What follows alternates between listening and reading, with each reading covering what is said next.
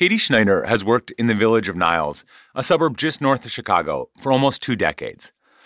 Long enough that sometimes, when she's driving down the town's main commercial drag, Touhy Avenue, going past grocery stores and nail salons and hot dog stands, she doesn't even notice the town's main attraction. I forget it's there because I see it all the time, right? I've been part of the Village of Niles for so long. Sometimes you got to see your town with fresh eyes. And I remember um, I was traveling with a friend of mine who was from uh, the East Coast, and we drove past, and I mean, he almost jumped out of the car. He couldn't believe it. He was like, "Oh my, what is?" And he was Italian, so he probably had a little more familiarity with with the Leaning Tower of Pisa. That's right. Rising out of these suburbs at a notably jaunty angle is a replica of the Leaning Tower of Pisa. It's the Leaning Tower of Niles. I'm Dylan Thuras, and this is Atlas Obscura, a celebration of the world's strange, incredible, and wondrous places. Today, we're taking you to Pisa, by way of Niles, Illinois, home of an exactly half size replica of the Leaning Tower. We'll go there after this.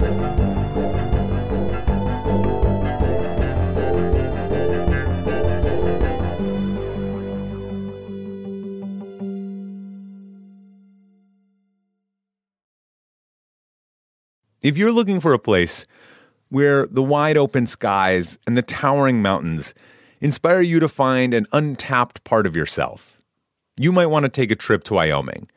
It's a place where bold, curious spirits forge their own way on all types of adventures. There is no shortage of iconic, expansive landscapes out there.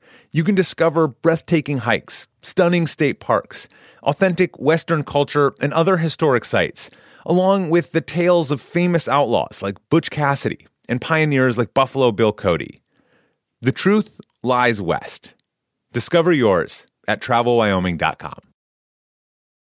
When you need mealtime inspiration, it's worth shopping Kroger, where you'll find over 30,000 mouthwatering choices that excite your inner foodie. And no matter what tasty choice you make, you'll enjoy our everyday low prices, plus extra ways to save, like digital coupons worth over $600 each week. You can also save up to $1 off per gallon at the pump with fuel points. More savings and more inspiring flavors make shopping Kroger worth it every time. Kroger, fresh for everyone. Fuel restrictions apply. The village of Niles is actually a sister city to Pisa, Italy. And delegates from Pisa came for a visit in 1991.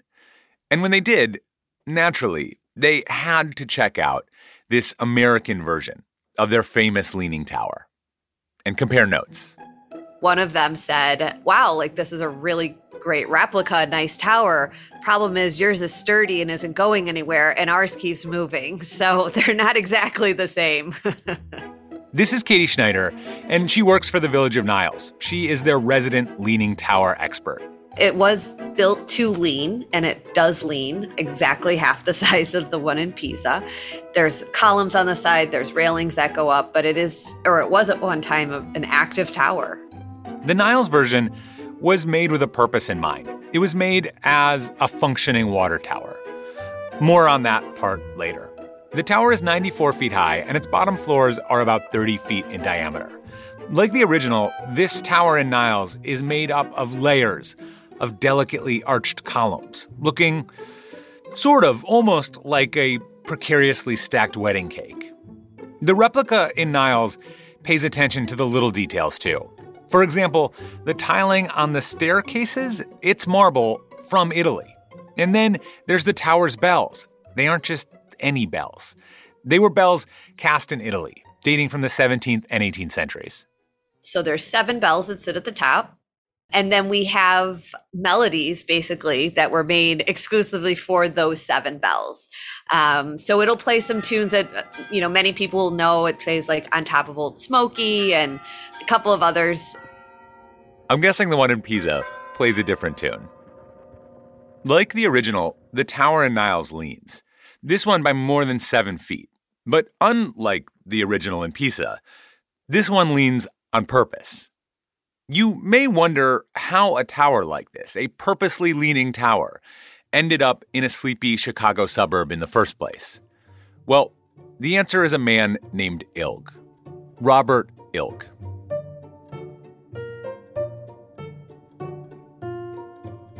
In 1890, an 11 year old boy named Robert Ilg emigrated to the U.S. from Germany with his widowed mother. Young Robert soon proved to be pretty precocious. Before the age of 30, he had established his own fan motor and fan manufacturing company, and by the 1920s, it became the industry leader. As a boss, Ilg was really concerned for the welfare of his employees, which was pretty unusual for the time. He was one of the first businessmen that offered profit sharing to his employees. And so taking care of his employees was a big part of his core value within his company. That concern extended to his employees' lifestyles as well. According to the Chicago Tribune, he refused to let his employees smoke at work, told them how to brush their teeth, and if an employee cashed his payroll check at a bar, Ilg sent future checks home directly to the man's wife. In the 1920s, Ilg decided that his employees needed a space to hang out in and relax. He built a park in Niles uh, for his employees to enjoy on the weekends with their families. It was 22 acres and it had two pools. The pools needed a water pumping system, and he didn't want the, the water system to be an eyesore at the park. Ilg thought, why build a boring old water tower when you could build something big, something beautiful, something audacious? Why he landed on the Tower of Pisa is a little unclear, though Katie says Ilg's work as an inventor might offer some clues. It's said that he dedicated the tower to Galileo because it's believed that Galileo used the Leaning Tower of Pisa on some of his experiments with gravity. Robert Ilg really wanted to encourage like students and young minds to think scientifically and to wonder uh, about the world and, and to make a difference and make an impression on it. And so he was very supportive of the sciences and of education in general. At first, Ilg had trouble finding anyone who shared his unique vision. Contractors he approached for the project thought that building an intentionally leaning tower was just an enormous risk. Eventually, Ilg did find an engineer who would take it on. They ended up building a huge support structure underneath the tower in the direction of the tilt, made of reinforced concrete. The tower may lean, but it's not falling over anytime soon. After it was completed in 1934, the tower became a local landmark and a symbol of the town. Although not everybody quite got it. In the 50s, the Chicago Tribune reported that a man who fixed sagging silos for a living approached Ilg and offered to do a good, cheap job of straightening the tower's lean. Why won't you just let me fix it? In the early 1960s, shortly before Ilg died, he donated the tower to the YMCA, saying that the organization had done so much to support him and his mother when they first arrived in the U.S. But the gift came with an unusual and specific stipulation that the YMCA spent $500 a year to maintain the tower until 2059. As you can imagine, $500 today doesn't cover as much as it used to.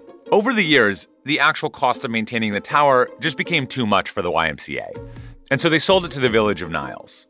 The villages restored the tower's historic bells, they fixed cracks in the concrete, and they've been working to update the railings and other safety features. The hope is that someday soon, visitors will be able to climb to the top of the tower and take in views of the Chicago skyline. In the meantime, the tower still draws lots of visitors every year to the village of Niles. If they can't get to Italy, they can get to Niles. So that's the next best thing.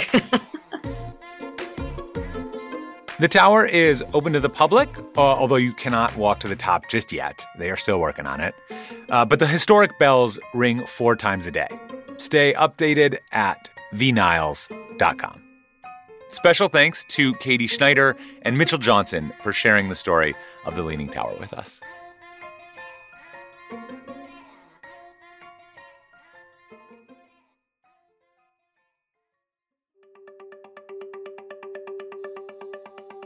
Our podcast is a co production of Atlas Obscura and Witness Docs.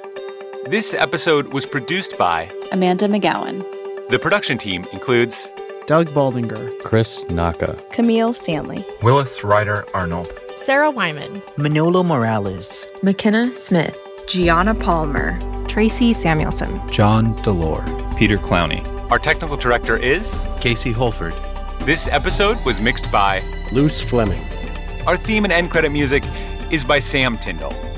If you want to learn more, be sure to visit atlasobscura.com. There's a link in our episode description. I'm Dylan Thuras, wishing you all the wonder in the world.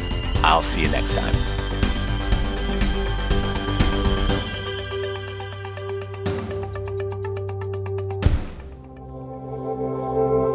Witness Docs from Stitcher.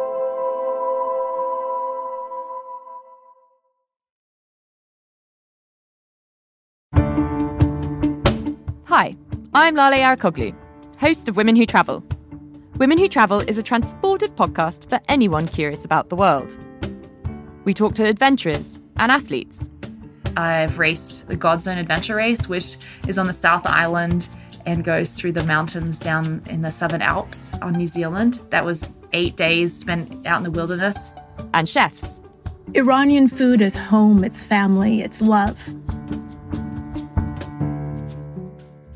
And we share dispatches from our listeners. Ireland is full of these, I will call them ghosts of the past. From stampeding elephants to training sled dogs. We hear it all. The dogs will curl right up with you, and it can be kind of cozy waiting things out. New episodes of Women Who Travel publish every Thursday. Join us wherever you listen.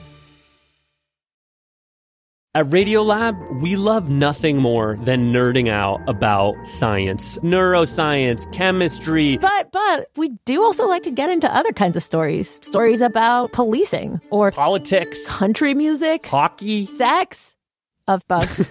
Regardless of whether we're looking at science or not science, we bring a rigorous curiosity to get you the answers. And hopefully make you see the world anew. Radiolab, adventures on the edge of what we think we know. Wherever you get your podcasts.